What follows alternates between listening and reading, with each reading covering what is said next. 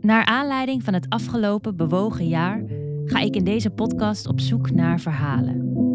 En deze verhalen zoek ik niet ver van huis, maar letterlijk dicht bij mijn eigen voordeur. Bij hen die de afgelopen tijd het dichtst in mijn buurt zijn geweest. Mijn eigen buren. Samen met productieheld Valerie en geluidsman Danny ga ik bij een aantal van mijn buren op bezoek. Want hoe gaat het met ze? En belangrijker, wie zijn het eigenlijk? Want je weet toch wat ze zeggen? Beter een goede buur dan een verre vriend. Deze aflevering Leo en José. Allebei in de 70. Met z'n tweeën. Verliefd, verloofd, getrouwd. En dat al bijna 60 jaar. Is je dag over? Ben je uitgeraasd?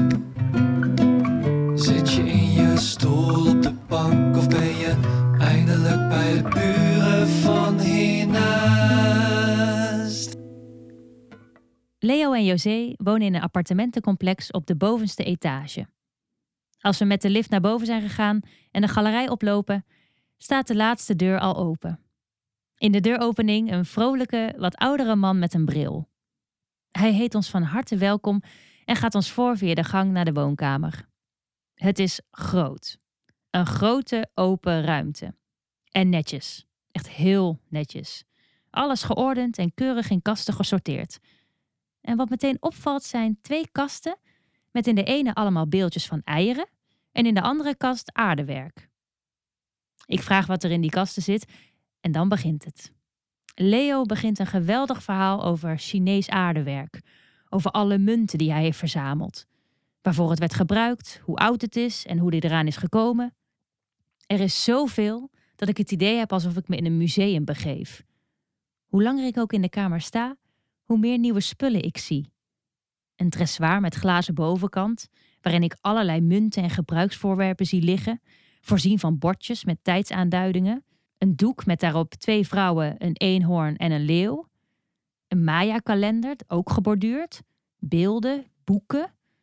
Ik mag alles vasthouden en alles, echt alles, heeft een verhaal. En al die verhalen vertelt Leo ook.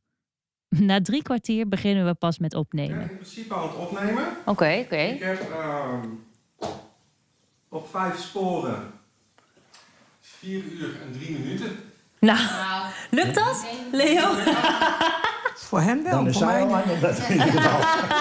Jullie, dat weet ik niet. Dat is natuurlijk een grapje. Ik heb juist ontzettend veel zin in dit interview, want ik heb al lang gemerkt dat Leo lekker kan vertellen. Als José ons heeft voorzien van wat te drinken en een heerlijk zandkoekje met hazelnoten, kunnen we dan echt beginnen. Perfect. Hallo? Goeiedag, Hallo? dames. Wij zitten hier bij de familie Mommers. Dat klopt, hè? Ja, ja. Ja. Ja. En eh, stel, stel je eens- jezelf eens voor. eh, want we hebben vandaag, dat is ook wel leuk misschien te zeggen, we hebben niet één, maar we hebben twee. Twee mensen. Ik, eh, wij wonen nu 15 jaar hier. We zijn allebei welgeboren Tilburgers. Ja. We zijn, eh, toen we gingen trouwen, naar Brielle verhuisd, bij Rotterdam in de buurt. Daar hebben we 28 jaar gewoond. Daarna naar Brakel in de Bommelerwaard. En na 10 jaar weer naar Tilburg. en dat hebben we gekozen eigenlijk omdat we zeiden van...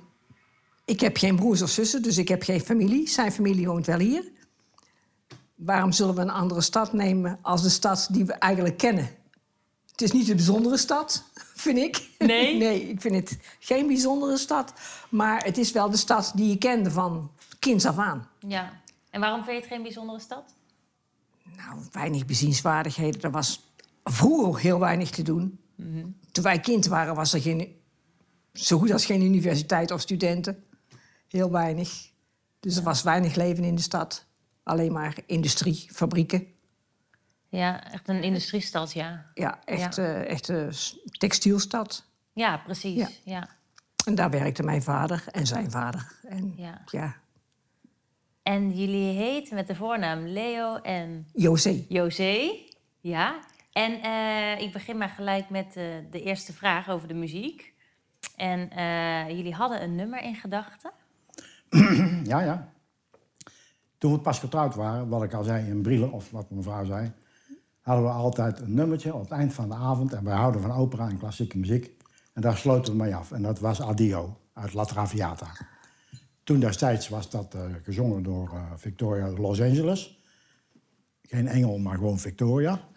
Maar die zong dat zo mooi. En die platen hebben we helemaal grijs gedraaid. Daar hebben we zelfs een tweede exemplaar van gekocht. Toen de eerste grijs was. Toen hij het niet meer deed. Toen hij het niet goed meer deed, heb ik een tweede gekocht. Ja, dat gebeurt ook niet zo vaak natuurlijk. Maar ja, sinds een aantal jaren hebben we de platen, de- die hebben we nog wel, maar de pick-up is weg. En doen we het met YouTube. Maar niet heel dikwijls. Maar af en toe eh, krijgen we een sentimentele bij en dan draaien we het weer. Nou, dan gaan we die luisteren. teneste la promessa. La disfida ebbe luogo. Il barone fu ferito però migliore. Alfredo in stranio suolo, il vostro sacrificio io stesso gli ho svelato. Egli a voi tornerà per il suo perdono. Io pur verrò, curatevi, mertate una Als het nummer net is begonnen, fluistert Leo nog snel even wat informatie en context onze kant op. Ze ligt op sterven. Ze is dood aan het gaan.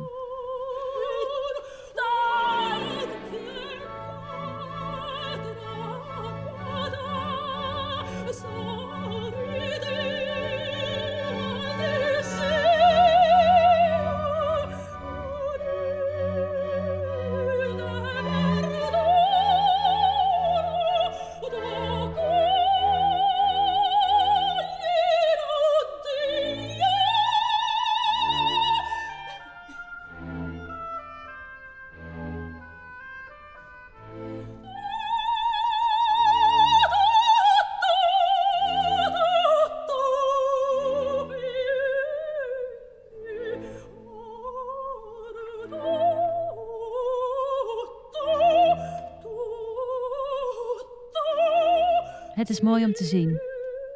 José en zelfs Leo zijn stil. Totaal verzonken in de muziek. Samen luisteren en toch op jezelf. Een eigen herinnering, een eigen beleving, een eigen gedachte. Ik vind het echt prachtig. Zij zingt op de sterfbed dat ze eigenlijk te weinig heeft laten merken dat ze zoveel van die Alfredo houdt. En dat ze daar spijt van heeft. Oh, daar gaat het nummer over. Daar gaat het over. Wauw, ik vind het echt prachtig. Als je besterft bent, dat je denkt van, had ik dat maar gedaan, had ik het maar gezegd. Ja, Wat kinderen ook vaak van ouders te weinig horen. Van, ik- ben best trots op je, ik ben dit en ik ben dat. Ja. Ja, dat had ik allemaal wel willen zeggen, maar ja, daar word je maar vermaand van of weet ik het wat. Maar doe het nu, terwijl je het nog kan. ja. Tegen iemand zeggen dat je van hem houdt of dat je trots op hem bent of noem maar wat. Dat is de basis van dat verhaal. En is dit ook waarom jullie het zo vaak hebben geluisterd als herinnering voor... Nee, gewoon, ja, nee, gewoon de muziek ook. Gewoon de Het hele raakt klanken. jullie ook, of niet? Ja. ja. Ja, Ja. Het is ook echt prachtig. Ja. En hoe lang zijn jullie al bij elkaar? 54 jaar. 54 jaar. Getrouwd, vijf jaar verkering. Ja. En ook nog vijf jaar verkering. Dus in totaal al 59 jaar bij elkaar. Ja. Vreselijk. Vreselijk. Wat een straf. hoe hebben jullie elkaar ontmoet? Nou, ik was vriendin met zijn zus. En toen zijn moeder jarig was, hebben, we, hebben ze een feestje georganiseerd. Er ging mijn pick-up, die ik had, mee naar hun thuis. Daar hebben we gedanst samen. En daar heb ik hem leren kennen. En toen, liefde op het eerste gezicht. Ongeveer. Ze Hij hing bovenuit de Ze viel als een blok voor me. Letterlijk en figuurlijk. om me wonen uit te maar 100 zwaaien. meter van En ik kijk af, om en ik plof zo op straat. Ik zei, ik Ik zei ben tegen, letterlijk voor hem gevallen. ik zei tegen ze is gevallen voor me. Nou, dat was ook zo. Ja, Ja, mijn vader kwam me halen, die stond me zulke ogen te kijken. Nee, wij wonen maar. Zij wonen aan de ene kant van burgemeester van Marktplein. Dat ken je misschien, burgemeester van Ja. Marktplein. En ik aan de andere kant, zeg maar. 100 meter van elkaar af. En hoe oud waren jullie toen? 18. 18, net 18 jaar. Ik kende ze wel langer hoor. Ik kende ze toen ze Ja. vriendin was met mijn zus. Ja, ja. Maar ik was eh, soms tijd van huis af. Dat is weer een ander verhaal. Waarom was u dan van huis? Gevaren. Als matroos, als ketelbinkie. Op een boot. De Op een wereld boot? rond. Oh, echt? Ja. Wat, wat, wat deed u dan? Gewoon de, de wereld Als ketelbinkje. Wat is ketelbinkje? Werken. Ketelbinkje is dus, dus de laagste job die bestaat aan boord. Dat is dus zorgen. Je hebt een- natuurlijk een bemanning aan boord, officieren en de mannen die het werk moeten doen. Ja. Dat zijn er zo'n stuk of dertig destijds op zo'n boot. Olielieden die doen de motoren onderhouden en alles wat technisch is. Ja. En de matrozen die doen onder andere sturen, verven, bikken, eh, stuwen, de, de lading opnieuw. eh, her- hè. Dat doen de matrozen. En die moeten gevoed worden. En het zijn beesten waar voeding betreft. Die eten tegen de klippen omhoog. En die ketelbeentjes, drie waren er dat op zijn boot. Die hadden ieder zeg maar tien man. En die moesten zorgen dat die hutten van die tien mensen schoon waren. Ieder had een aparte hut. Dus elke dag stofzuigen, elke dag wastafel, bedden dekken enzovoorts. Maar ook voor het eten zorgen, eieren bakken, eh, koffie zetten. En dat eh, 24 uur lang. Ja. Dat deed de ketelbinkje. Ach, jeetje. Daar ben ik mee begonnen, mijn carrière. Met 25 eieren bakken elke morgen. Ja. Nou, je moet ergens beginnen, toch? Het kan nog goed hoor. hè? Ja, ja, daarom. Als er eigen bakken moet worden, moet ik het doen. maar goed, dat was... eh, Ja. Maar in die tijd schreef zij wel een brief naar mij. Ja. Dat vond ik toch wel heel apart. Want mijn vader zei, eh al die vriendinnen, jullie schrijven allemaal een brief naar Leo. Want die zit ergens... eh, weet Ja, het was voor waar. kerstmis, hè? Hè? Was, voor kerstmis. En ik zat ergens in uh, Seattle of zoiets. en eh, toen kreeg ik ook een brief van José. Marie José heet ze eigenlijk. En mijn zus heet José, dus dat is het verschil. Het. Ja. mocht iets meer worden. Ja, ja, Dus, ja. Ja, in zijn familie ben ik Marie-José. En, eh, Verder noemt iedereen me José, Ja. maar... Ze moeten wel uit elkaar En dat vond ik, eh, het was ook een van de beste brieven die erbij was. Want Ja? iedereen die moest wat schrijven, dus wat schrijven ze in die tijd? Je bent allemaal jong. Ik schreef ook niet van die mooie brieven. Hoor. Maar wat stond Maar erin? haar brief, dat weet ik niet meer. Het was wel de brief met de meeste empathie die ze uitsprak. Hm. Dus ik was er al een beetje gevallen voor. Maar dat was nog voordat jullie... Dat was eh, voordat we echt verkering kregen. Ja, en toen, maar goed, dat was de, de dag dat u als een blok was gevallen. Ja. Letterlijk. Letterlijk op straat. En toen? En toen? Nou, toen was het zo dat we dus eh, zeg maar vijf jaar verkering gehad hebben. En in het begin was het zo dat ik maar één keer per week mocht langskomen. Kun je niet voorstellen, Dat was hè? toen. Eén keer per week, op woensdagavond mocht ik komen. ja. Toen werd ik uitgenodigd zondagmorgen om, eh, om een uur of twaalf mee te eten, bij wijze van spreken. En dan zondagmiddag ook bij haar te zijn en s'avonds weer terug naar huis. En zo ontwikkelde ze het. Op een gegeven moment ging ik haar ook brengen naar de school waar ze op zat. Ze zat op een avondschool en dan ging ik ze halen en brengen achter op de fiets. En dat soort dingen. Dus op een gegeven moment werd het contact wel eh veelvuldiger. Ja. En wat vonden jullie dan zo leuk aan elkaar? Ik kan natuurlijk zeggen, en dat klinkt heel stereotyp, maar haar ogen. ja, serieus. Ze was geen vamp. Ze was best een mooie meid, we kunnen het wel eens laten zien. Maar zij was interessant, omdat ze niet was zoals alle andere meisjes. Ze was nooit oppervlakkig. Ze had interesse in de dingen. En dat is heel moeilijk met mij, want, ja, om, om mee te gaan. Maar ze was, ja, ze was mijn type. In die zin, ik ben heel extravert en zij is heel introvert. Dus daar vulden elkaar En we hebben elkaar aan. opgevuld. Je kunt je je niet voorstellen, maar mijn schoonmoeder die had er een vreselijke hekel aan, maar wij lazen veel. En ik weet niet of je het boek kent, Oorlog en Vrede, van Ja, Mhm. Duizend zoveel pagina's. Was geen televisie, hè? Wij zaten aan de keukentafel, naast elkaar. Boek opgeslagen. Ben je, ja? En dan gingen we weer. Samen lezen. In één boek. Zo hebben we toch Oorlog en Vrede gelezen. Nou, wat romantisch. En dat niet alleen, ook anderen. Ja. lazen veel. Ja. Ja, nog steeds, hè. Dus, eh, en wat vond u zo leuk aan Leo? Ja, hoe moet dat nog zeggen? ik ga even weg. Nee, ik denk gewoon het, het, het open zijn, het, het spontane. Het, wat ik zelf helemaal niet, niet zo heb. Ja. Dat denk ik. Ja. Ik, ik kan het Heel aan- moeilijk anders omschrijven. Ja. Makkelijke beslissingen nemen. Veel makkelijker als ik. En misschien nog wel een beetje een blik op de wereld gegeven, hè. Ik had natuurlijk dat. rondgereisd door heel de wereld. Als eh, ketelbinky. Ja. En eh, ik las veel, ook over dingen die zij thuis niet mocht lezen. Dus ik las Wat eh, voor dingen Simone waren de dat? Beauvoir en Oh, ja. existentialisme en noem maar op. En psychologie. U moet je nagaan, we waren 18 jaar. En we lazen constant moeilijke boeken. Hè. Niet altijd, maar wel veel. Toch wel heel veel. Ja. ja. En, en dat, ja, dat was natuurlijk in haar milieu heel apart. En discussiëren. Ik was uit een gezin van zeven kinderen. En daar werd volop geruzie gemaakt, maar ook gediscussieerd. Mhm. Waarom zou je zondags naar de kerk gaan? Waarom ben je communist? Waarom ben je dit? Enzovoorts. Mijn vader was ook zo'n open mind. Ja. En, en dat, ja, dat vond zij wel, wel apart. En, ja. Ja, Ja. ik heb geen broers en zussen, dus ik, ik kende dat helemaal niet. Nee, inderdaad. Het was voor mij helemaal nieuw.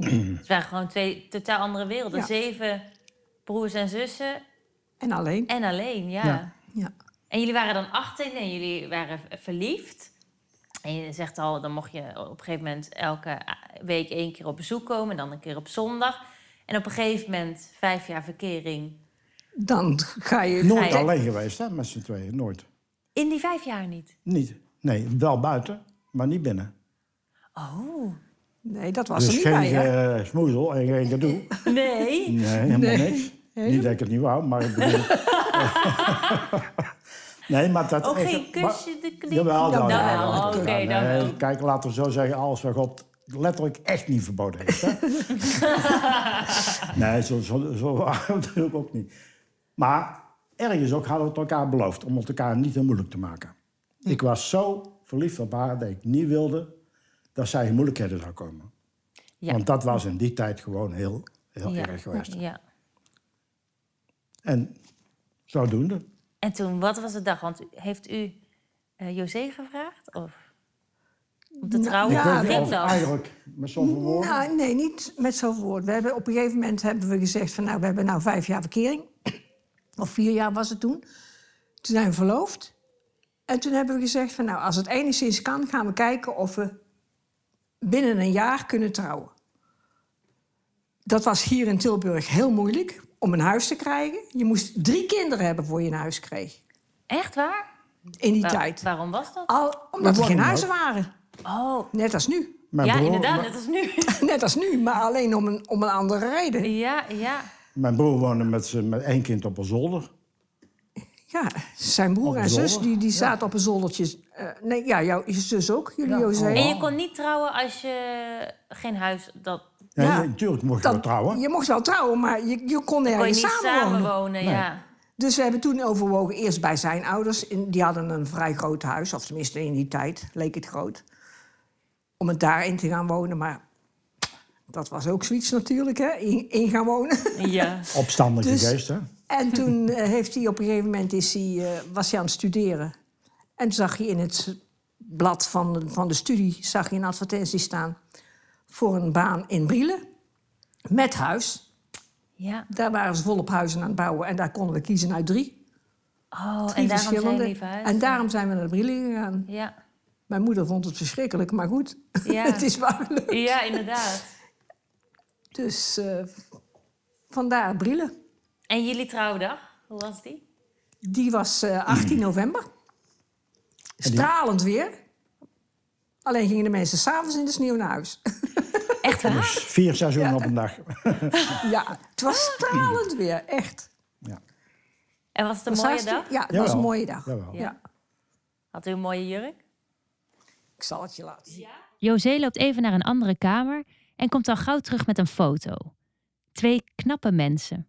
Een jonge José en een jonge Leo. Verliefd. Gelukkig.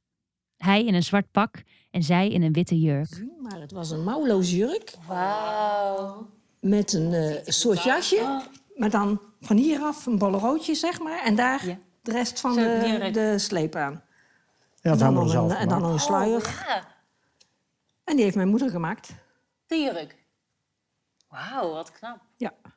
Nou, het ziet er echt prachtig uit. Nou, kijk, eh, het vrouwtje had ze ook gemaakt, dus dat komt er nog wel bij. nee? En vond u de jurk ook zo mooi? Wat? De jurk? Ik vond het mooi, zeker. Ja. Wat, wat was uw gedachte toen ze dan het altaar... eh, Nou, ja, nou, dat zijn van die gedachten, ja. Ik, ik was overdonderd door haar haar. Ze had namelijk altijd heel erg krullenhaar, zwart krullenhaar. En het was, Net als eh, die eh, O- Onwara Onwu of Amara Onwu, die weers. Nee, ken je niet. John Bos haar. En dat hadden ze helemaal onkruld. Dus ik had ineens een heel ander wijf. Met, eh, ja. ja, het was het helemaal glad. Helemaal glad glad. gemaakt. En dat is ook nooit meer teruggekomen. Dat oorspronkelijke haar niet. Nee. Nee, een beetje zoals jij nu hebt, hè? maar dan Zo. zwart, lang. Ja. Echt, echt, echt, echt krul. Als ik kinderfoto's zie, dan heb ik zo'n bos haar en hangt daar bovenop een strikje. Maar wat denk je als je Ja. daar voor het altaar staat? Nee, er, er zijn zoveel gedachten in je, daar kan ik geen woord geven. Nee, Nee. dat kan ik niet. Maar wel alleen maar gelukgevoel. Ik was heel gelukkig met haar en dat ben ik ook altijd gebleven, ja. Ja. En toen gingen jullie dus samen wonen in een andere stad ook. Ja, Dan moet je ook weer dan, eh, van één keer in de week elkaar zien en misschien daarna iets vaker. Dan ben je ineens gewoon 24-7 Ja. met elkaar. Even wennen. nou eerst, ik heb eh, twee maanden lang in dat huis gewoond waar we terecht kwamen om het op te knappen. Zij zat in Tilburg en ik zat in Brillen. En dus eh, daarna pas eh, ja, Echt samen. samen. echt samen. Ja, En hoe was dat? prachtig. Ja, Ja. eigenlijk heel gewoon. Ja. Ja, Muziek. Ja, heel veel muziek, hè? ja veel lezen. Ik, ik deed veel lezen, handwerken, borduren en eh bra- maar breien trouwens niet, want daar heb ik een hekel aan. Eh, legpuzzels. Dat schilderij heb ik ook geborduurd. José wijst naar het doek met de twee vrouwen, de eenhoorn en de leeuw. Veel werk. Twee winters. Want het is wel, je kan het zomers niet doen. Dan gaat het helemaal pluizen. Echt? Ja, Oh. Hele dunne draadjes. allemaal halve, krui- Prachtig. alle halve kruissteekjes. Dat is een, eh, na, een, een, pa- een patroon uit de Bourda, nagemaakt van origineel uit eh Cluny in Parijs. Dat zijn vijf hele grote doeken, uiterst zeldzaam. Die hangen daar, en dit is er één van, zeg maar, maar dan in kleinere vorm. Echt heel knap. En dat, is al, eh, dat hangt hier al 40 jaar, hè? Ja. Geen idee. Hoe lang al? Ja, minstens. Ik denk 15 1975. en 10 is 25. Ik denk 1975. Ja, ja. gemaakt. Zoiets wel, ja. Maar dat deed ze dus ook. En Ja. puzzelen en Ja. lezen en, Ja. en een kind krijgen. Ja, want die kreeg... eh, hoeveel jaar was dat nou? Of wanneer was het nou? De eh, eerste is geboren in... eh negen, wij zijn in 67 getrouwd, november 67. En Riek is geboren januari 69. 69. Ja. Twee En, jaar. en daarna vijf miskraam. Oh, jeetje. Dat gebeurt ook. Oh, wat heftig. Ja. En dan best ver. Ja? Vijf maanden, zes maanden, zes en een half. Ja. ja, dat was een heftige tijd. Ja, dat, dat mag je wel ik. stellen. Dat snap ik. Dan heb je wel eh, genoeg aan jezelf. Even. Ja. En kon, maar konden jullie het wel goed samen? Ja. ja, dat is goed gegaan. Ja, er zijn ook mannen die lopen ervoor weg, hè? Ja. Maar wij kwamen dichter bij elkaar. ja. Ja, En hoe kwam dat dan? Konden jullie er goed over praten? Ja, ook. Ja. maar ook, ja... Ja, moet ik dat nou zeggen? Zij is er nooit ehm meelijwekkend in geweest. Zie mij eens en ik heb het zo rot en dit en dat. Ze, was, Het gebeurt je gewoon. ze is En- introvert, maar ze is ook sterk. En dat, dat geeft gewoon body aan je relatie. Dat je elkaar de zwakheden en de sterke punten naar waarde schat. Ik had ook een baan waarin ik echt veel vrij kreeg van mijn baas. Om naar de ziekenhuizen te rennen en zo, want dat hebben we heel veel moeten doen. Ze heeft, soms heeft ze wekenlang in het ziekenhuis gelegen. En soms op bed thuis en noem maar op. En mijn baas was altijd heel makkelijk. Ik had een overheidsbaan bij het gemeentelijk energiebedrijf in Eco. En daar zei je, Leo, als je werk maar in orde is, neem je tijd. En dat was heel fijn natuurlijk. Ja. Konden jullie het echt ook echt samen doen? Ja, Ja, en we hadden daar ook wel goede vrienden. Hè? heel goede vrienden, altijd gehad. Ja. Die ons toch altijd wel overal mee hielpen als het nodig was. Ja. Ja, ze moesten heel vaak Rick uitste- uitbesteden. Als je weer eens een hals over kop met de ambulance afgevoerd werd... dan eh, moest er midden in de nacht weer eens iemand eh, opkomen draven... Ja. om het kind uit zijn bed te halen. Ja.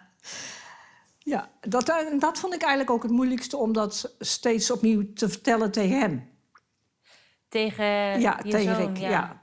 Hij was natuurlijk nog klein. Mhm. Want ja, je, je wilt er ook niet, niet al te veel tijd tussen laten zitten. Dus het zat nogal vrij dicht op Dit elkaar. gebeurde ook zeg maar de eerste tien jaar van het huwelijk. Ja. De eerste acht, negen jaar. ja. En Ja. dan na twee jaar eh, Rick- werd Rick geboren. Het begon met een miskraam al. Die heb ze Oh, nog de- niet genoemd, maar het begon al met een ja, miskraam. maar dat was heel pril. Maar dat was nog heel pril. En toen werd die jongen geboren. En daarna, zeg maar, elk jaar ging het fout. Laat ik het zo maar noemen. Hè? En dat hebben we na verloop van de jaren of acht, negen gezegd van jongens, dit, dit beïnvloedt Hier, ons hier stoppen we mee, want het is... Dan nee, blijft dat het niet gaat meer, niet... eh, Het is zwaar. Ja. ja, ja, dat zei de, eh, ook de gynaecoloog, die zei van ja, wat denk je ervan? Ik zeg nou, eh stoppen ermee. Ik ga het niet meer, eh, niet meer opnieuw proberen. Alleen het nadeel was, ja, dan moet je dus... eh, moest, of tenminste, ik kreeg de pil van hem. Dat was toen heel, heel nieuw. Ja. Helemaal niet tegen. Vond vreselijk. Dit was ook natuurlijk helemaal tegennatuurlijk van wat je eigenlijk wilde. En Ja. veel- En veel te zware doses, hè? toen nog. Hè? Oh, Doses waren een tienvoud van nu. echt? Ja. Hormonaal Nou, heeft dat stukken... Ja, ik heb er nou al last van. Ja, nee, ik, dat is vond echt het, waar. ik, ja, ik kon er ook helemaal, gewoon helemaal niet tegen. Nee. Nee, ik was Dus er toen echt heb ik eh, van. mijn lichaam voor de wetenschap beschikbaar gesteld. Ja.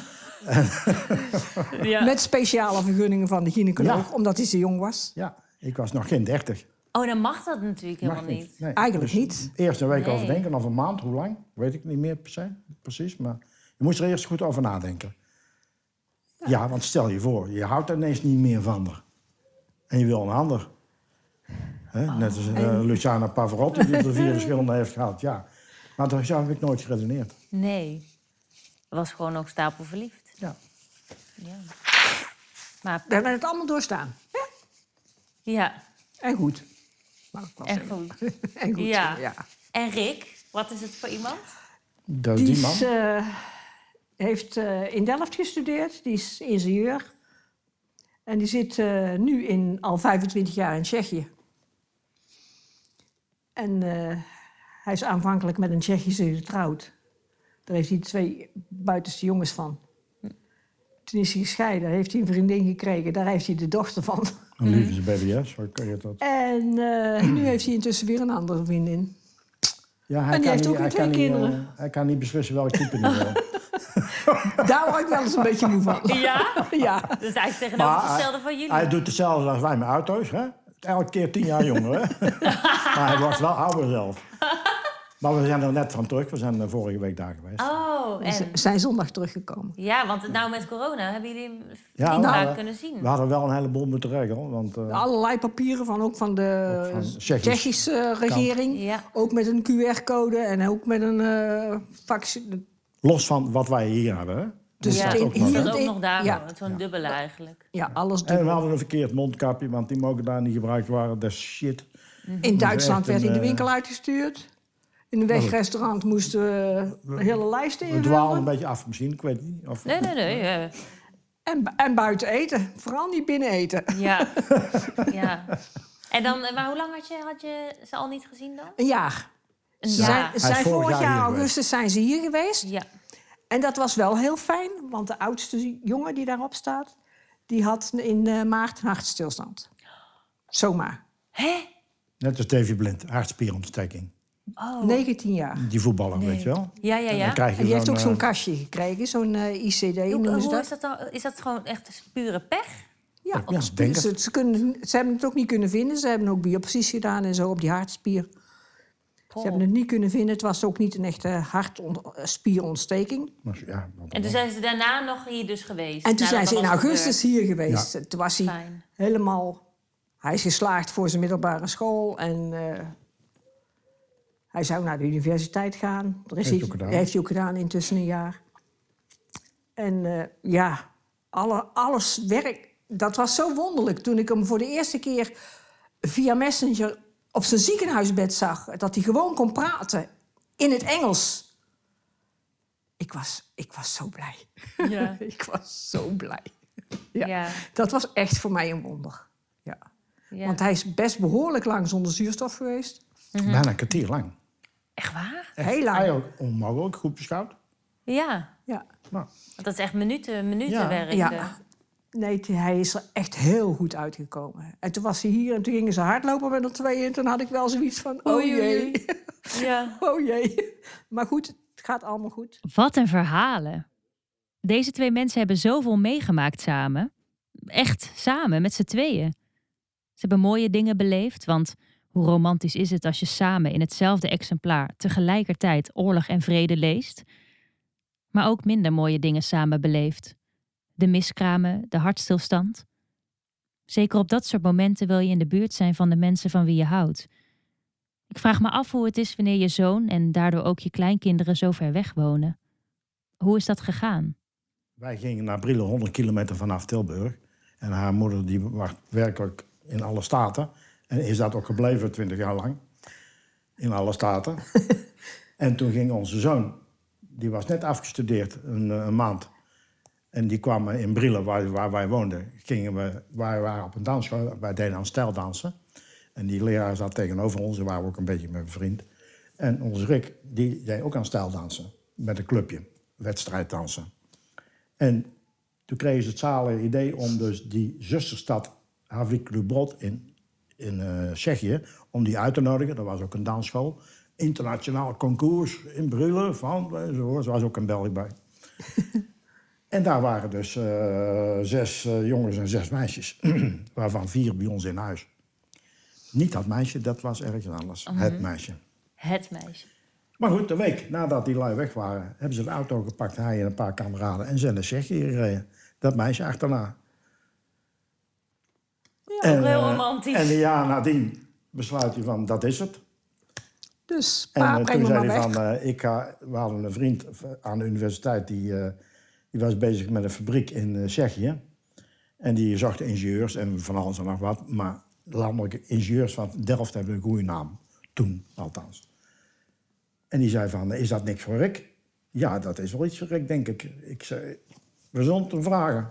Nou, Rick zei ja. En sindsdien hebben we hem niet meer gezien. Nou ja, is je weg, ja. Ja. En, wa- en waren jullie ook in alle staten? Nee. Nee. Nee? We hebben altijd Ik heb gezegd van, altijd wij hebben zelf de vrijheid om genomen dat om, niet weg te doen. gaan.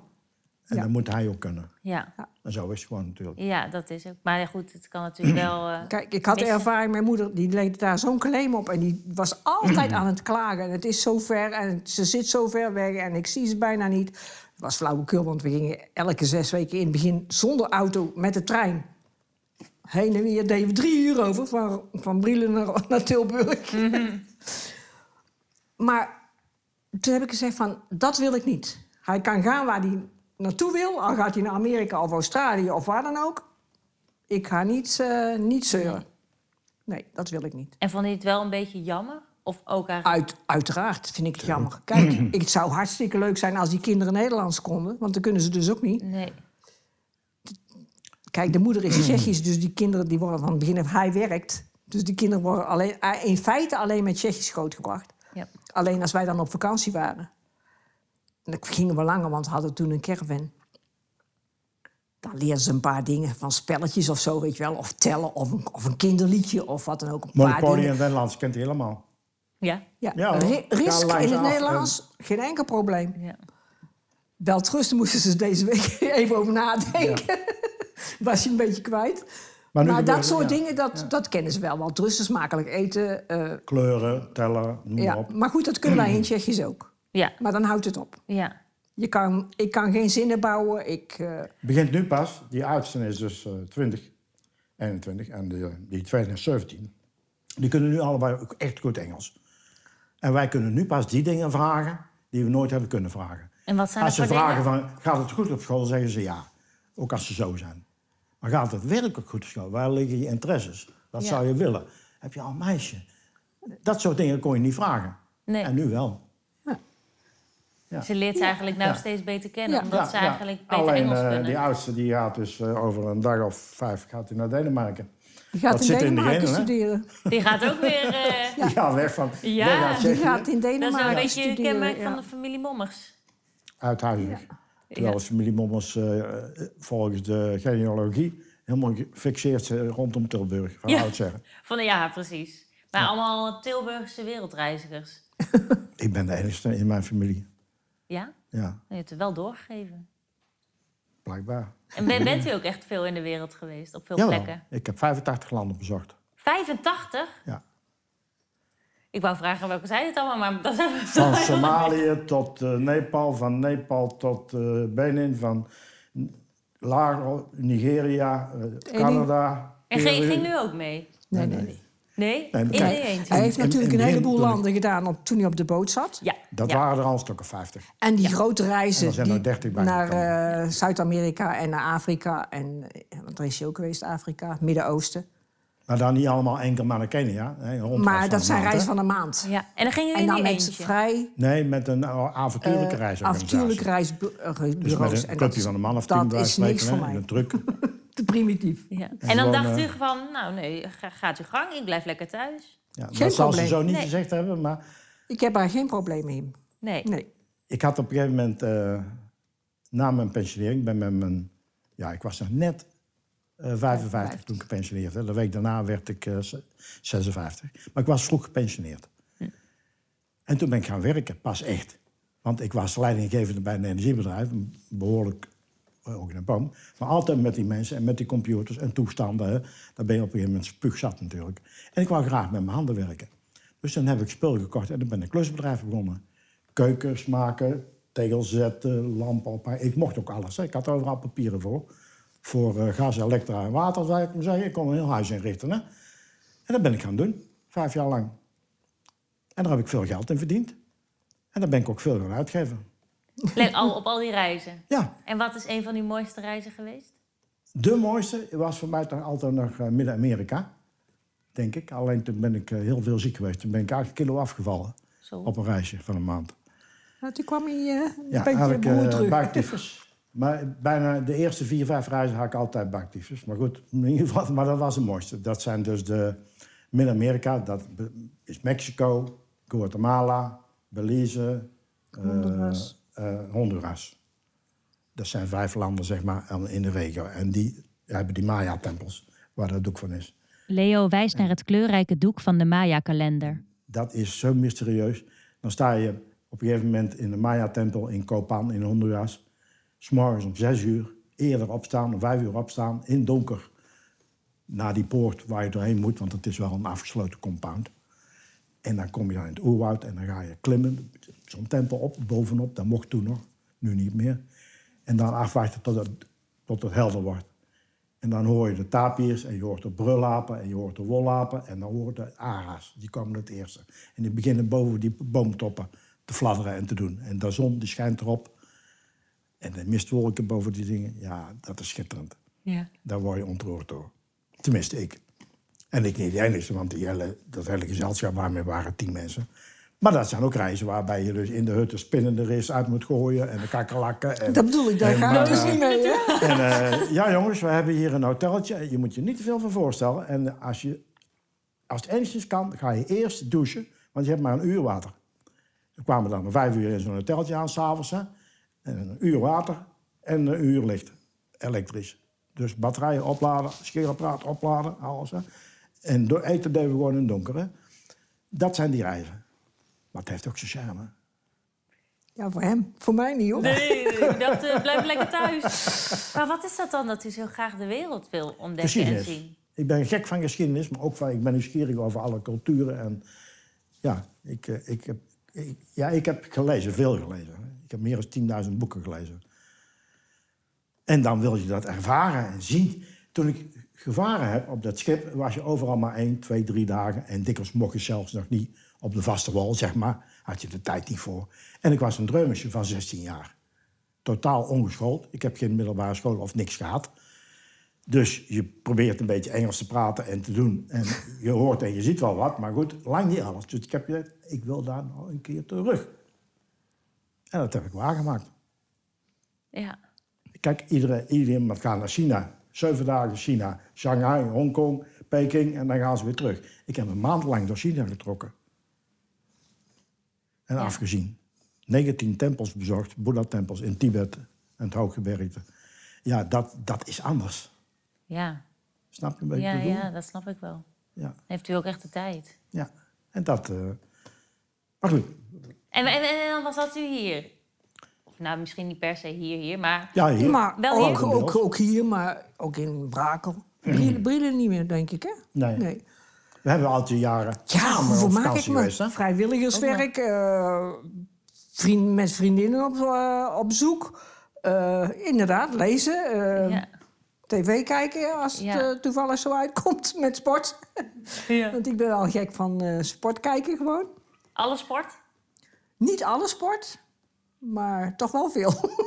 Wat is uw lieveling? Voetbal, voetbal Voetbal. schaatsen, eh, Colo Colo. fietsen, wielrennen. En nu op de Olympische Spelen, ja, wat er, wat er te zien is misschien. Ik weet niet, je de tijden zijn nu een beetje boel, ongunstig. Ja, dus, dat is wel. Maar jullie gingen ook dus wel samen op vakantie? Ja. En waar gingen jullie dan naartoe? 25 jaar caravan gehad. Ook heel Europa. Ik ben ook heel beetje. erg geïnteresseerd in de natuur. Ik weet tamelijk veel van de plantjes, de bloempjes, de beestjes, de vogeltjes, de mineralen eh, enzovoorts. En dan gingen we naar Zuid-Frankrijk, maar altijd naar een gebied wat eh, specifiek is voor een bepaald iets. Dus de vogels, of de mineralen, of de schelpen die we zochten. Of, eh, zodoende hebben we heel Frankrijk gehad, maar ook Hongarije, Roemenië, Polen. Heel, heel Europa bijna, Ja. met de caravan. Dus En daar heb alle ik veel van continenten... geleerd. Ja? Ja. Van alle... Van alle dingen die gewoon aangewezen worden van eh, wat hij tegenkomt. Deze vlinder of die schelp. Of, eh, En gebouwen ook, cultuur. Alle kathedralen van Frankrijk hebben we bijna bezocht. En noem maar op. En, ja, ik ben een beetje crazy, hè? ja. Ja, je bent een beetje crazy. crazy. Ja, Maar u weet volgens mij gewoon heel veel. ja dan, dan Dat je. zeggen ze ook aan. Onze hulp, dat is een Thijse. Die komt dus elke vrijdagmorgen werken. En die zegt, vraag het maar aan Leo. Die weet alles. Ja, dat is, alles Je- is je overdreven, maar wel, Wel heel, veel. veel. Ja, heel veel. Ja. Kijk, ja. Er zijn vrienden van ons geweest. Dan deden we zo op een zondagavond of zaterdagavond met elkaar koffie drinken en een spelletje bij wijze van spreken. Hè, in plaats van kaarten of, of televisie kijken. Die op een gegeven moment geen spelletje meer met hem wilde spelen, omdat hij altijd won. Ja. Hij won altijd. Want hij gewoon alles wist. Ja, Ja. maar het is, ik ben ook... Heel, als kind zijnde... Ik had een eh, vriendje en die was eh, het zoontje van een winkelier. En destijds had je King pepermunt. Dat waren rollen pepermunt.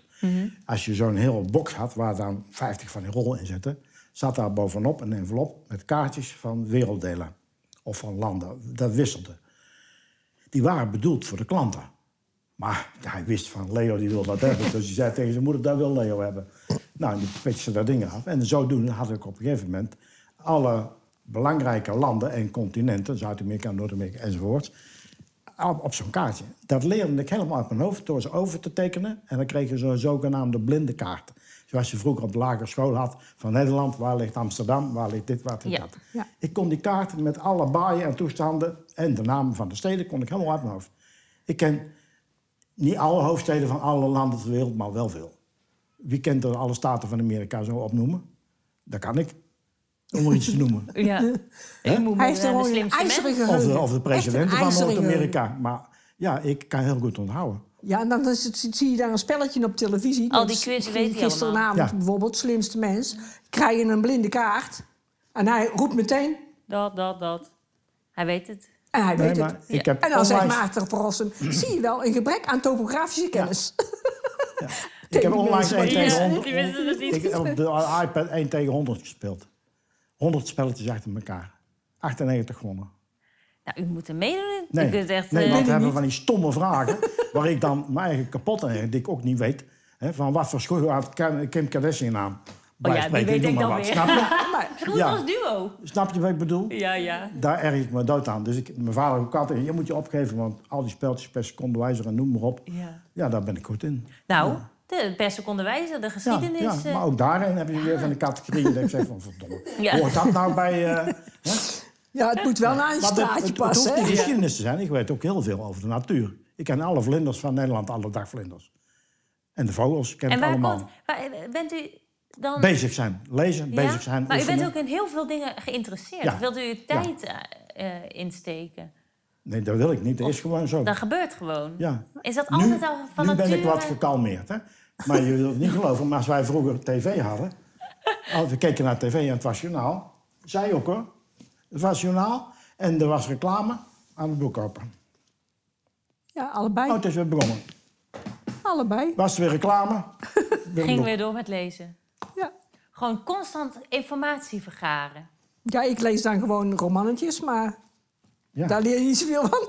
Nou ja, Jawel, oh, maar nou, boek, Je leert er wel wat maar- dingen van. Al leer je maar tien bladzijden, dat is een heleboel van elk boek, dan heb je nog wat geleerd. Ja, precies. Over geschiedenis of over Ja, dit maar of het is over ook dat. het woordgebruik en eh, Nou, bijvoorbeeld. dat, dat soort dingen. Nou Dat, eh, dat leer je wel. En ik, had een, ik heb dus niet gestudeerd, wat ik al zeg. Ik heb uiteraard wel gestudeerd, maar nadien. Ik ben met mijn 14 jaar gewoon gaan werken. Ik kom uit een heel armoedig gezin. We hadden thuis geen boeken. Helemaal niks. Geen tv, geen boeken, helemaal niks. En toen konden we op een gegeven moment naar een bibliotheek. En daar is het begonnen. Nou, dan ga je een boek lezen. En op een gegeven moment lees je de Odysseus en de Ilias en eh, noem maar op. En, en Grieks ben eigenlijk een beetje geleerd. Latijn een beetje geleerd, gewoon thuis. Hè? En op een gegeven moment werd ik eh 18, ontmoette ik haar. En toen ontdekte ik, zij had dus wel ULO. Hè. Mulo. Mulo. MULO. Dat was, is MULO? Dat was vergelijkbaar met HAVO. Meer nu. uitgebreid lager onderwijs. Vergelijkbaar met HAVO nu ongeveer. Ja. 13 vakken, hè, waar ze ook examen in moesten doen. Zo. Frans, was Duits, dus, eh, Engels, Nederlands. Zo. En zij was bezig met eh, steno, Frans, Duits en Engels. Stenografie. Mhm. Misschien, die haakjes en die toetjes. en ik vond me eigenlijk zo maar een Jan Boerenlul hoor, naast haar. Hè? En eh, mijn schoonmoeder zei dat ook heel duidelijk. Hè? Ik had niet het juiste niveau. Hè? Nee? Nee, duidelijk niet. En je koopt allemaal van die lullige boekjes. Alles wat toen beschikbaar was van, van mijn leeftijd en mijn inkomen... waren de Prisma-boekjes. Pocketboekjes. Kleine boeken. Die kostten 1,25. En die hadden een heel scala van avontuur tot geschiedenis en alles wel. En die kocht ik. Dan zei mijn schoonmoeder... Maar verkoop je nou niet eens een fatsoenlijk boek met een mooie bandomslag? Hier, met, met goud erop en dat, en zo. Dat is tenminste iets meer in de boekenkast. Maar die, die lullige boekjes van jou... Wat erin staat was niet belangrijk voor haar. Hoe het eruit Maar goed, ik vond me dus... Toen ben ik middenstandsdiploma gaan doen. Middenstand wordt tegenwoordig... eh, Dat ken- kennen ze volgens mij niet meer. Middenstand, die wel. Dat Ja, wel middenstandsdiploma. In ieder geval, dat ben ik gaan doen. Dat was eh, zo gekpipt, laat ik het zo maar zeggen. En eh, toen ben ik magazijnmeester gaan doen. Chef magazijnmeester. En door dat diploma kwam ik in Brielen terecht. Want daar zochten ze een magazijnmeester. Was uiteindelijk ook een, niet de waarde die ik had gedacht toe te kennen. Maar ik begon heel laag natuurlijk. Hè. en toen ik in, in, in Brielen en daarna door Rotterdam, gemeente Rotterdam, werd overgekocht, het bedrijf. Toen was er iemand die zag wel wat in mij en die zegt: Als jij naar MTS gaat doen en daarna gastechniek, dan eh, Komt er maar zorg ik ervoor dat je dus bij ons komt werken en dat je opzichter wordt. Ja. En dat heeft, eh, toen heb ik eh, acht of negen jaar elke dag gestudeerd. ja, gewoon al een hele drang naar kennis. ja. eh, Ja. Kennis is macht. Ja. en daarna ben ik doorgegaan met hoger management en verder. Hè. En ik hoor jullie ook heel vaak over lezen. wat, wat vinden jullie dan zo mooi aan lezen? Wat is het? Ik kan me helemaal verliezen in een boek. Dan vergeet ik dus. alles. En dat is de essentie van lezen. Ja. Dan vergeet ik alles. Dan kan het eh, bij wijze van spreken, als, ja, nu niet meer hoor. Maar toen ik jonger was, kon het bij wijze van spreken s'nachts twee, drie uur worden. Tot ik mijn boek uit had. En dan Dat moest je moest door. uit. Dat moest uit. Ik moest weten hoe het afliep. Ja, maar dat heb ik ook met een legpuzzel. Als ik met een legpuzzel bezig ben, dan vergeet ik ook alles. Dan branden de aardappels aan en dan eh, gebeurt er van alles. Behalve, behalve de goede dingen. Ik neem me meteen voor dat ik ook meer moet gaan lezen. Het enthousiasme van Leo en José voor lezen is namelijk aanstekelijk. Je in een andere situatie en omgeving wanen en je verliezen in een verhaal. Leo en José hebben ook genoeg verhalen om zelf vele boeken te vullen. Is dat niet een idee? Zo'n levensverhaal, wat, ik, wat we nu verteld hebben, en dat is lang niet alles. Ik heb het al eens verteld op een eh, reis die ik gemaakt had. En onlangs, een paar jaar geleden, waren we in Israël. Ik was er ook iemand die zei, daar moet je een boek over schrijven, wat ik allemaal meegemaakt heb. Er zitten natuurlijk best nog veel avonturen omheen, hè? Tuurlijk, die ik ja. dus nu niet vertel. Ik zeg, ja, maar dat is wel een heel andere... Een boek schrijven. Nee, ik heb daar nooit toe eh, geroepen gevoeld. Nee. Wel liever vertellen. boeken lezen. Vertellen doe ik wel graag. Ja, ja, precies. Nou, Ja. dat kunt ook ja, goed. Ja, ja. Ik, was als, eh, ik heb het onlangs nog verteld, aan de eerste klas van de lagere school. Ik was een heel klein onderdeurtje. Hè? Ik was de kleinste van de klas. Ik woog het minste. Ik was een couveuse kindje en dan ben ik gebleven tot mijn tien jaar toe, geloof ik. heel, heel licht, heel klein. Met blond haar. Ja, een, toch een, je zou het kunnen bestempelen als een klein engeltje. Hè? Natuurlijk niet helemaal waar, want de ondeugd zat er wel in. Maar in ieder geval, ik was de lieveling op die fraterschool in de Hasseltstraat. En eh, ik lulde blijkbaar toen al iedereen in de oren van zijn kop. Want Die frater die zei van, eh, we moesten leren spellen. Oom, Piet, hond, noem maar op. Hè. Dat ging op een hoge hoed, werden letters neergezet. En die hoed die kreeg ik op. En dan moesten de kinderen zeggen wat ze zagen. En op een gegeven moment schijn ik daar dan tussendoor gebrabbeld te hebben met allerlei verhalen. En toen zei die frater, dat gaan we doen in elke klas van de lagere school. En dat doen we een paar weken lang. Dan werd ik aangekleed met een lange zwarte jas, die tot de haren, die hoed, door een hoge hoed op met zo'n rand. En dan werd ik voor een klas gezet en dan... eh Oom Leo, die gaat vertellen. En dan hield ik een verhaal. En ging dat ging over helemaal niks, denk ik. Kon je gewoon vertellen. Ik, ik was gewoon zeven jaar oud en wat zal ik verteld hebben? Helemaal niks bijzonders. maar ze lagen allemaal in een deuk. Ja, natuurlijk. Maar ik vond het prachtig. Heerlijk. En daar is het begonnen. En toen begon het met die hoed en die cape. Ja, Ja, en nou zitten we hier. en weer aan het vertellen. Ja, en nou heeft u ook heel veel van de wereld gezien. Dus u heeft ook nu, in tegenstelling misschien tot zevenjarige u, Tuurlijk. iets te Ik had vertellen. toen niks mee gemaakt, natuurlijk niet. Nee. En ik vind het ook zo leuk, want dat was eigenlijk ook jullie eigen voorstel om, om samen het interview te doen. Ja. Ja, dat stelde. je- We zijn altijd samen thuis. Er is een mooie uh, zegwijze verscheidenheid in gelijkheid. Of hoe moet je het noemen. We, we, we zijn heel verscheiden, maar we zijn ook heel elkaar aanvullend gelijk. Ja. Want ze heeft nooit een hekel gehad aan mijn verhaal. Ja, nu als er iemand komt die wil weten wat er allemaal daar zit... Dan weet nou- ze dat we- het gaat anderhalf uur duren. Alsjeblieft, bewaar me. Hè, niet doen, niet doen, niet doen. Leo, jij belooft? Nou, dus, maar anderzijds is ze wel altijd heel geïnteresseerd... tijdens dat bij elkaar krijgen van die rommel en die doen maar op. De rommel. Hè? Ho, ho. Want zo, ja. ja. En, en, en- maar jullie zijn eh 54 jaar getrouwd, 59 jaar verliefd. Ja, en nog steeds, ja, serieus. Maar hoe dan? Hoe doe je dat? Met handen en voeten. En je mond en je gevoel. Hoe, hoe, ja. Ja, maar elkaar hebben- ook voor een deel vrijlaten, denk ik. We hebben nooit ruzie en we hebben wel eens woorden. En wat is het verschil? Woorden is van, We schelden José, nooit op waarom, elkaar. als je dat boek anders had neergezet, had het niet op de grond gevallen. Of eh, zij zegt tegen mij van, ruim je rotzooi nou eens op. Ik noem maar wat, dat gebeurt dan niet zo vaak, want het is vrij clean hoor. je. maar we weten wat elkaars verantwoordelijkheden zijn, maar ook wat elkaars zwakheden zijn. En op een gegeven moment weet je van, daar moet ik hier niet meer over beginnen. Dat heb ik al zo dikwijls gezegd, dat wordt irritant. En zij zal hetzelfde hebben. Wat ik nu zeg over dat praten, wij spreken met iemand die binnenkomt. Hè? Niet doen. En dat zijn degenen waar het huwelijk op drijft. Met elkaar begrijpen wat elkaars ondeugden, en, maar ook deugden zijn eventueel. En daar een beetje het midden in proberen te vinden. Ja, en, en we, weten, we weten gewoon precies van... Wij- wij hij doet dit, Wij zijn zo raar als wij naar de meubelboulevard gaan. Ja, ook zoiets. Dan, dan lopen we rond, of ik ga eerst meestal. En dan zie ik iets en dan zeg ik tegen haar van... José, ik heb iets gezien, ik denk dat jij het wel mooi vindt. Ga maar eens kijken. En dan komt ze terug. En dan ga, ik heb ga iets jij in je gezien, eentje kijken. Ik heb iets gezien en dan, dat vind ik Of mooi. hij zegt tegen de winkeljuffrouw, want dat gebeurt ook... van ik denk dat mijn vrouw dat ook mooi vindt. En dan kom ik in de winkel en dan wijs ik inderdaad datzelfde aan... en dan zegt die juffrouw, hoe wist je dat nou? We hebben dezelfde smaak. Ja, Of we weten van elkaar Dus dat, wat ja, we dat is gewoon vinden. ook makkelijk. ja. Dan hoef je niet te reden twisten. Zelden of nooit hebben we hebben dezelfde smaak als we ook, ook voor, eh, voor kleren, maar ook voor andere dingen, voor kunst en eh museum. We doen heel vaak museumbezoek. En dan vinden we het dezelfde richting vinden we mooi.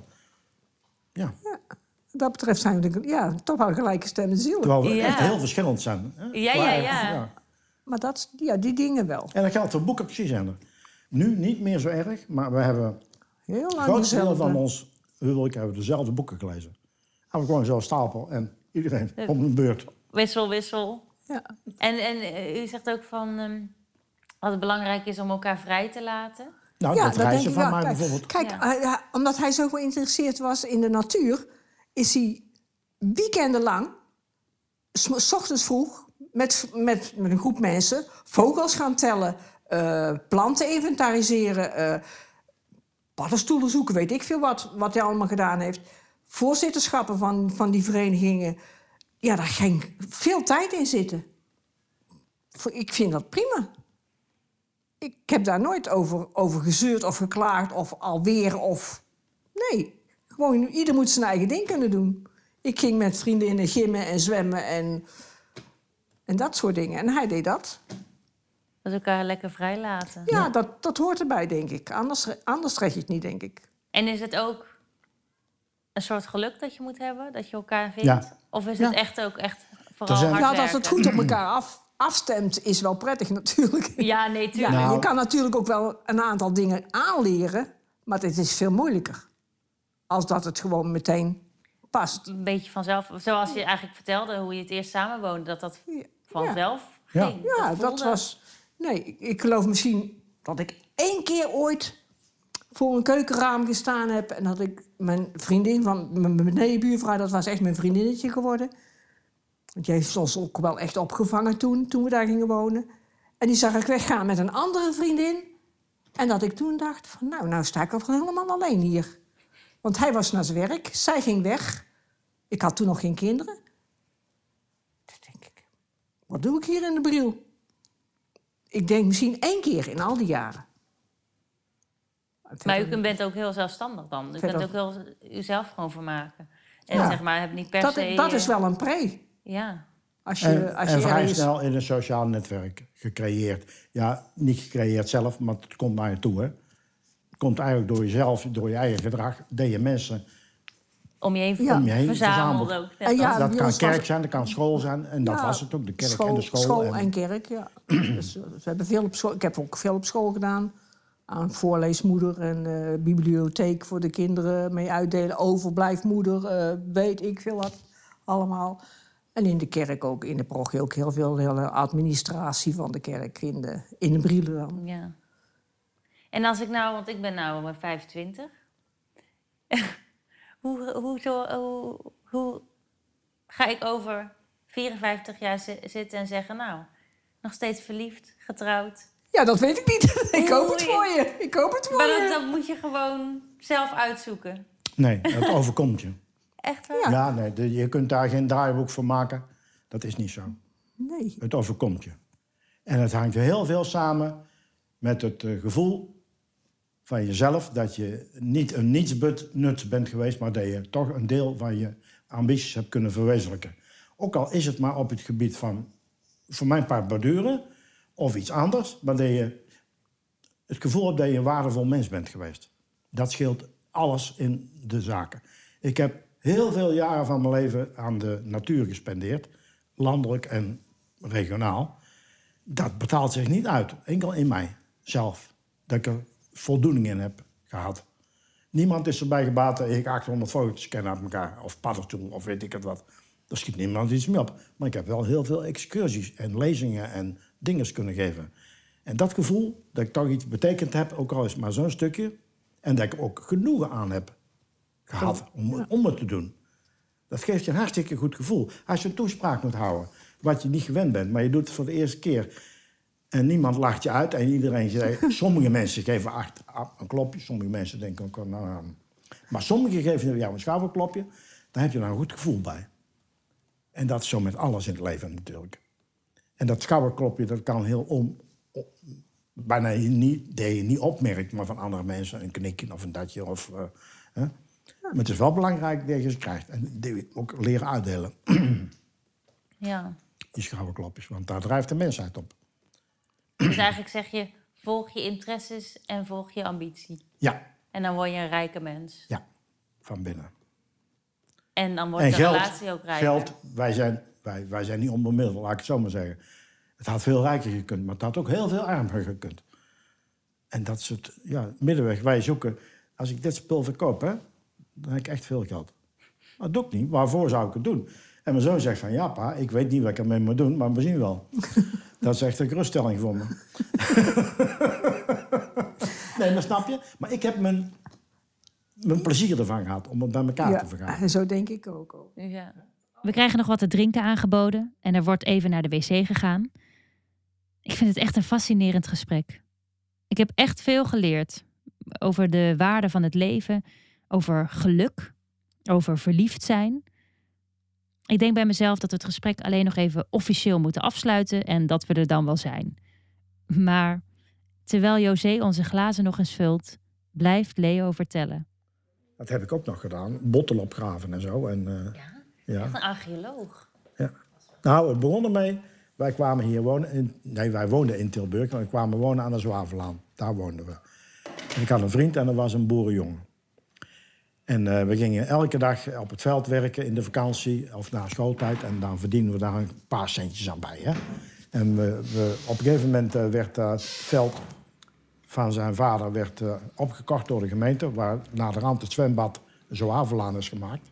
Dat was zijn land. Dat is nu dat grote park. Die villa's aan de Frieselaan. Daar moet je denken. En toen kwamen we op een gegeven moment met onze qua jongens uh, fietsend en wel het uh, Vredehof. Het, park, het begraafplaats Vredehof. Aan de Gilse baan, hoekbaar en die baan. En dan was een man bezig met zijn pitten. Kunnen we helpen? Ja, natuurlijk kun je helpen. Achteraf gezien is het allemaal heel fout natuurlijk van die man, wat die man gedaan had. Die had een kruiwagen en die was 15 oorlogsgraven van Britse militairen aan het opgraven. En die moesten terug naar Engeland. En dan spreek ik over 19... Ik was 12 geweest, dus het moet uh, 13... Ja, dat is 58, 1958. Hadden ze 15 jaar hadden ze hier gelegen. Alles gewoon opgraven wat je vond. Zeven en alles bij elkaar in de zak ging het zo terug. Terwijl het oorspronkelijk natuurlijk een lichaam, alle botjes bij elkaar horen. Ja. En die moet je separé van elkaar houden. En niet bij elkaar kwakken. Ook voor de identificatie, want zo was niet bekend wie het was. Hè? Dus die man was niet goed geïnstrueerd natuurlijk. En dat liet hij ons doen. Opgraven met een zeef. Ja, ik heb een stukje kaak en kijk me dit, een beetje dat. maar ik heb ook uh, in fossiele beddingen van het, Seine, het bekken van Parijs... maar ook in, uh, ook in allerlei groeven bij Winterswijk en zo... vind je ook allemaal fossielen natuurlijk. Hè? heb ik ook gedaan, opgraven. Ja. Het is allemaal een beetje vanuit de geschiedenis, uh, Ja, uiteraard. toch? Ja, Ja. Die interesse. ja en natuur. Ik, was, ik ben jarenlang uh, voorzitter geweest van een natuurclub, KNNV, ook hier in Tilburg nog. Koninklijke Nederlandse Natuurhistorische Vereniging. Ken je? Niks van gehoord. Drijven het Natuurmuseum hier in feite. Oh, ja. Dat drijven ze voor een deel. Is niet van hun, maar dat uh, alle mensen die daar werken zijn lid van onze club. En die uh, werkt over heel Nederland. Dat is de, de erfenis van Heijmans en Thijssen. Van de verkade albums, van de plaatjes.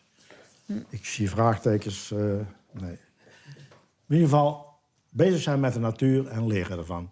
Er zijn niet vijf sprinkhanen in Nederland. De meeste mensen kennen maar één sprinkhaan, die grote groene.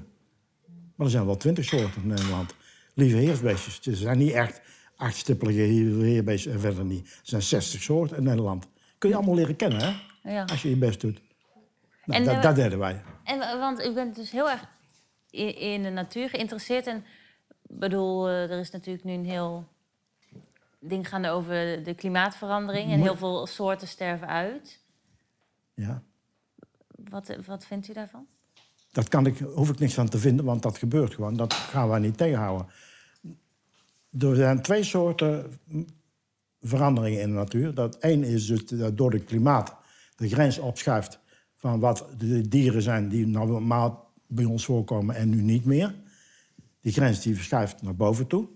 Vroeger hadden wij bij spreken nooit eh, grote koninginnenpages en zo. En nu fladderen ze hier over het balkon heen zomers. En dat is een soort die komt uit Midden-Frankrijk en die is opgeschoven door het klimaat naar ons. Maar verder, aan de noordkant, verschuift die grens net zo goed. En dan hebben de ijsberen straks geen ruimte meer. Hè? En de veelvraten en de elanden en noem maar op. En de tweede natuurlijk, die klimaat die dus gewoon de soortenrijkdom als geheel dumpt. Sterven uit door ons toedoen. Door de biotoop te verwoesten. Door de aarde in feite om te hakken en te verzuren en noem maar op.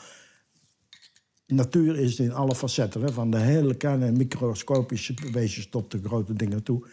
En als je nou weet, hier in Kuistoep, dat is een gebied, dat ligt hier eh, ten noorden, nee, ten zuiden van de Rijksweg, de Blaak, en daar het verlengde van. Dat onderzoeken wij als KNV hier in Tilburg al bijna 25 jaar. In 25 jaar hebben we 75% soorten rijkdom achteruit zien gaan. Van dat hele gebied. Nou, dat is een, een teken aan de wand. Dat is ook landelijk een van de beslisfactoren geweest om dus de ecologische hoofdstructuur weer in te zetten. Die was door eh, minister Bleker geschrapt. En de ecologische hoofdstructuur, we zeggen verbindingszones tussen natuurgebiedjes. En dat is dus nu weer ten goede gekeerd, maar wel te laat. We zijn 15 jaar kwijt. En dat soort dingen. Wel zonde. Ja. Ja. Maar ja, wat moeten we er dan aan doen?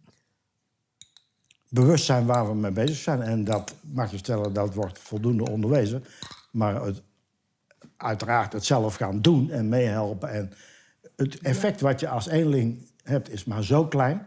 dat voor veel mensen die drempel te hoog is om er werk ook hard voor te gaan. We zijn niet allemaal gereed dat de Tunberg natuurlijk. Hè? Nee. Om daar zo in te stappen, dat, dat is te veel gevraagd van de mensen. Maar zou het dan een meer eh, politiek eh, meer op de agenda moeten? Ja, maar wij, wij zijn de politiek. Hè? Wij stemmen. Wij stemmen de politici die voor ons de dingen hard maken. En daar denken we nog te weinig aan op het moment dat we in het stemhokje staan. Dan denken we, denken we aan ons pensioen, dan denken we aan de ziektekosten, dan denken we daaraan, denken we daaraan.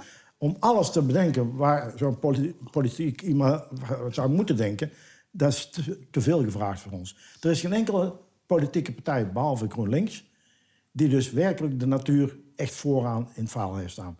En GroenLinks is voor vele mensen een deur te ver, omdat die te radicaal oogt. Of, te, of dat in ieder geval.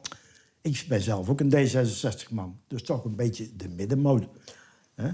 Ja, maar wat ik ook Omdat denk je niet is alles tegelijkertijd kunt. dat als, al die arme landen... die hebben gewoon de mogelijkheid niet om, Ook niet, nee.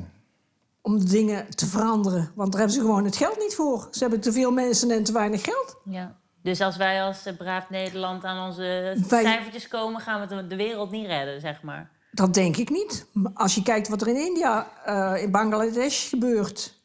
of nu in China met die regen, eh, dat de metro's onderlopen... ik denk dat we dat niet tegenhouden. Wat is er krommer dan een mevrouw Merkel, die ik overigens een goed hart toedraag. En ik kom dus van de week kom ik eh, uit Zuid-Duitsland naar hier toe gereden. En ik zie daar die bruinkoolmijnen bij uh, München-Gladbach. Gigantische bruinkoolmijnen, waar ook de nodige cent- centrales bij horen... die de CO2-uitstoot heel nadelig beïnvloeden. En tegelijkertijd heeft ze vijf jaar geleden de kerncentrales gesloten... die qua CO2-uitstoot uiterst positief zijn. Weliswaar is het probleem kernafval niet opgelost. Maar voor CO2, als je dat op zich ziet, is dat prima.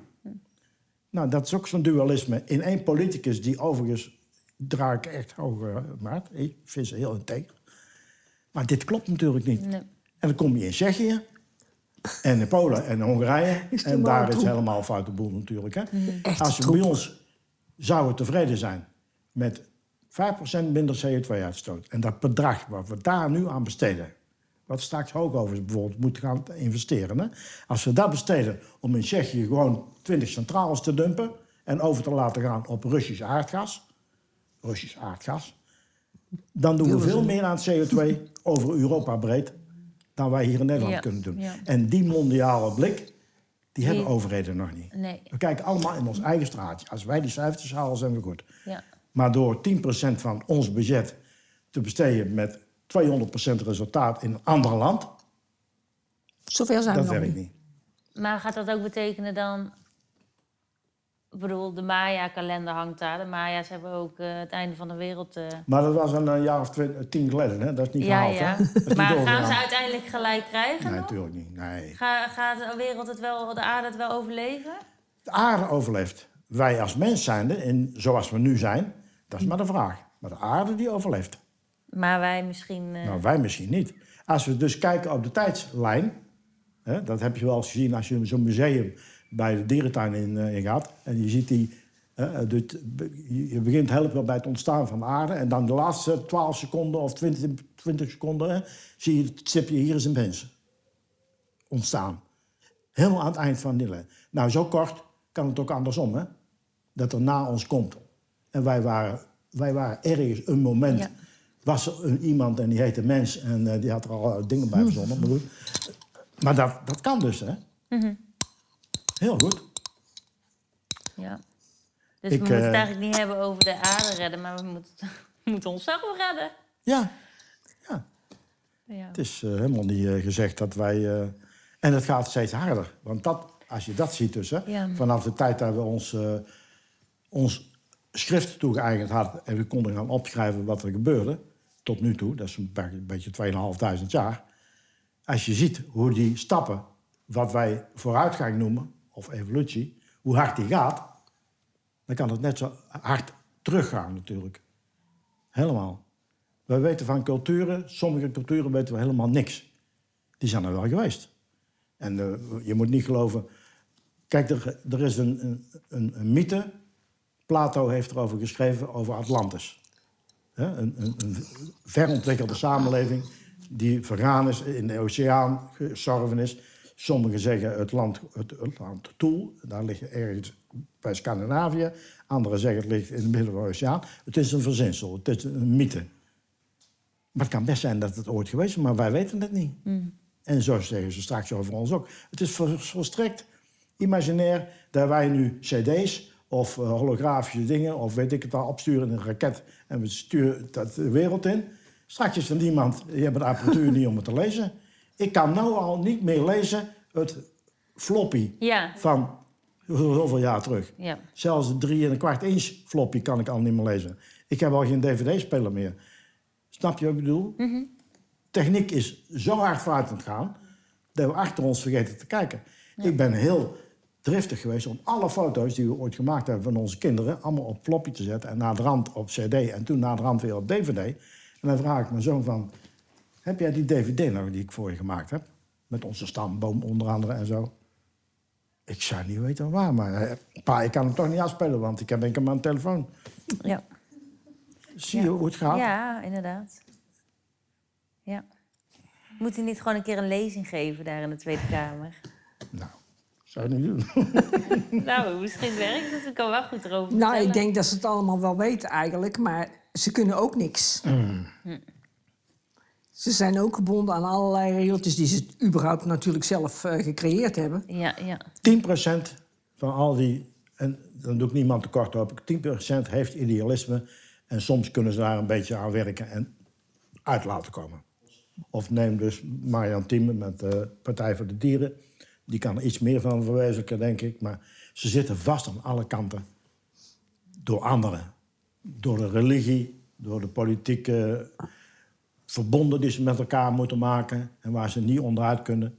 En zo, zo werkt het gewoon. Altijd compromis. Of je moet een idioot hebben zoals Orban. Ja, dan wordt het wel heel anders natuurlijk. Maar Ja, maar dan moet je ook niet eh, zitten wachten. democratie meer. Ja. Maar het geldt voor het gewone leven precies. En ik weet niet, jullie- je bent nog jong. Ik was al voorzitter van de oudere comité, noemden we dat op de lagere school. Moest er een voorzitter komen. ja. En ik was natuurlijk degene die weer het hoogste woord had in, eh, in die vergadering van het oude comité. In de kan eerste klas van de lagere school. Hoe kan het anders? Dus dan zegt zij van, doe jij het maar. Er stond niemand op. Wie wil de voorzitter worden? Er zei niemand iets natuurlijk. En zij zei van, ja, dat is toch iets voor jou? Nou, daar zit je dan, hè? Nou, het is nooit meer anders geworden. maar ook dan heb je al politiek te bedrijven. In elk verbond van mensen waar je met elkaar bent, moet je met elkaar door één deur. Je hebt wel sommige deuren die kunnen verder openslaan, hè? maar je hebt ook deuren die eer- eerder dicht. Dus het is altijd samenwerken en inleveren, gedogen, noem maar op. En als je straks een functie krijgt in het bedrijfsleven, die wat hoger opkomt, wordt het nog veel erger. Dan moet je bij tiental dingen, moet je van beneden moet je rekening houden, moet je boven rekening houden. Ja, Ja. leidinggeven is ook een van de moeilijkste dingen die er is. Want het is hoofdzakelijk incasseren. Voor de ja, leidinggevende. je kan het nooit voor iedereen goed doen. Nee, nee. Ik vind Leo en José echt wijs. Veel geleerd, veel gelezen en veel uit het leven gehaald. Ik vraag ze wat ze het meest heeft gebracht in hun leven. Leren, precies. Tot je nemen wat beschikbaar is. Kennis nemen van wat er gebeurt rondom je heen. Ook al is het maar oraal, met de mond, of zien met de ogen. Maar kijk om je heen en zondert je niet af voor wat er buiten gebeurt. Ja. Want het heeft allemaal invloed op jouw leven. Weliswaar misschien niet direct, maar ergens komt het komt het op je neer. Als ik eh, mijn reizen had, en of we nou door China reden of ergens anders, of door eh, Zuid-Turkije. ik wist veel geschiedenis, dus dan kom je die steden waar Abraham geboren is en noem maar op. En zeg je, hoe weet jij dat nou? Ik zeg, nou ja, dat heb ik gelezen. Maar ik ben er ook geïnteresseerd in. Want ik ben ook nog eens katholiek. En ik heb dat bijgekregen als kind zijnde. En dat eh, Mozes op een braamstruik sloeg en noem maar op. En dan kom je in de Sinaï-woestijn en dan kom je daar tegen. Die, niet diezelfde struik, hoor, maar goed. en dat heeft zijn betekenis. En die betekenis die leer je pas later als je ouder wordt. Kennen.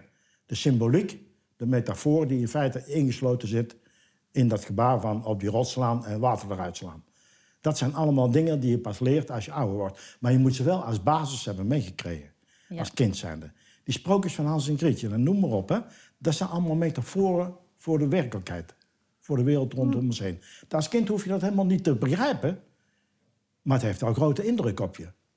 En pas wanneer je ouder wordt en je neemt de moeite om daar even over door te denken, dan zit zij te kijken van hoe kom ik daar nou allemaal weer bij. maar zo is het wel. Dan leer je pas, als je ouder wordt, lees je van die schrijver van dat boek, die, die heeft dat echt zo bedoeld. Je weet het, eh, misschien hebben jullie de serie gezien. Ik heb het boek gelezen van Tolkien. In de, in, in de ban van de ring. Oh ja, ja, ja. de, ja, ja. de, de- dat is één grote, in feite, metafoor voor de wereld rondom ons heen. Maar dat zie je pas niet als je als twintigjarige dat boek leest. Dat heb ik gedaan als twintigjarige. Ik zou het opnieuw moeten lezen. Maar als je ouder wordt, dan herken je dat er ineens erin. En een boek, sommige mensen die zeggen, ik lees een boek wel drie, vier keer. Dat is hartstikke goed, ik kan dat niet. Ik heb het bijna nog nooit gedaan, een boek twee keer gelezen. Maar eigenlijk zou je het moeten doen. Want ik ben er 100% van overtuigd, als je een boek leest als 20-jarige of als 50-jarige, dat er heel andere inzichten uit Ja. voorkomen. Blijven leren. Ja. Dankjewel. Leo en José. Twee lieve mensen. Altijd verliefd gebleven. Altijd aan het lezen. Altijd aan het leren. Twee ongelooflijk wijze wereldburgers. Zo. Mijn naam is Julia Lammerts. En je luisterde naar de podcast De Buren van Hiernaast. De productionele kracht van de podcast is Valerie Daniels. De muziek was in handen van Renor de Groot. En de edit werd gedaan door Frank Klik. Verder is deze podcast mede mogelijk gemaakt door Danny Wiegers, Helene Schoolmeesters, Jonna van Maurik, John en Ans van het Zuiderkwartier, T-Agency, Omroep Tilburg, de gemeente Tilburg en het Buurtcultuurfonds. Eindelijk bij de buurt.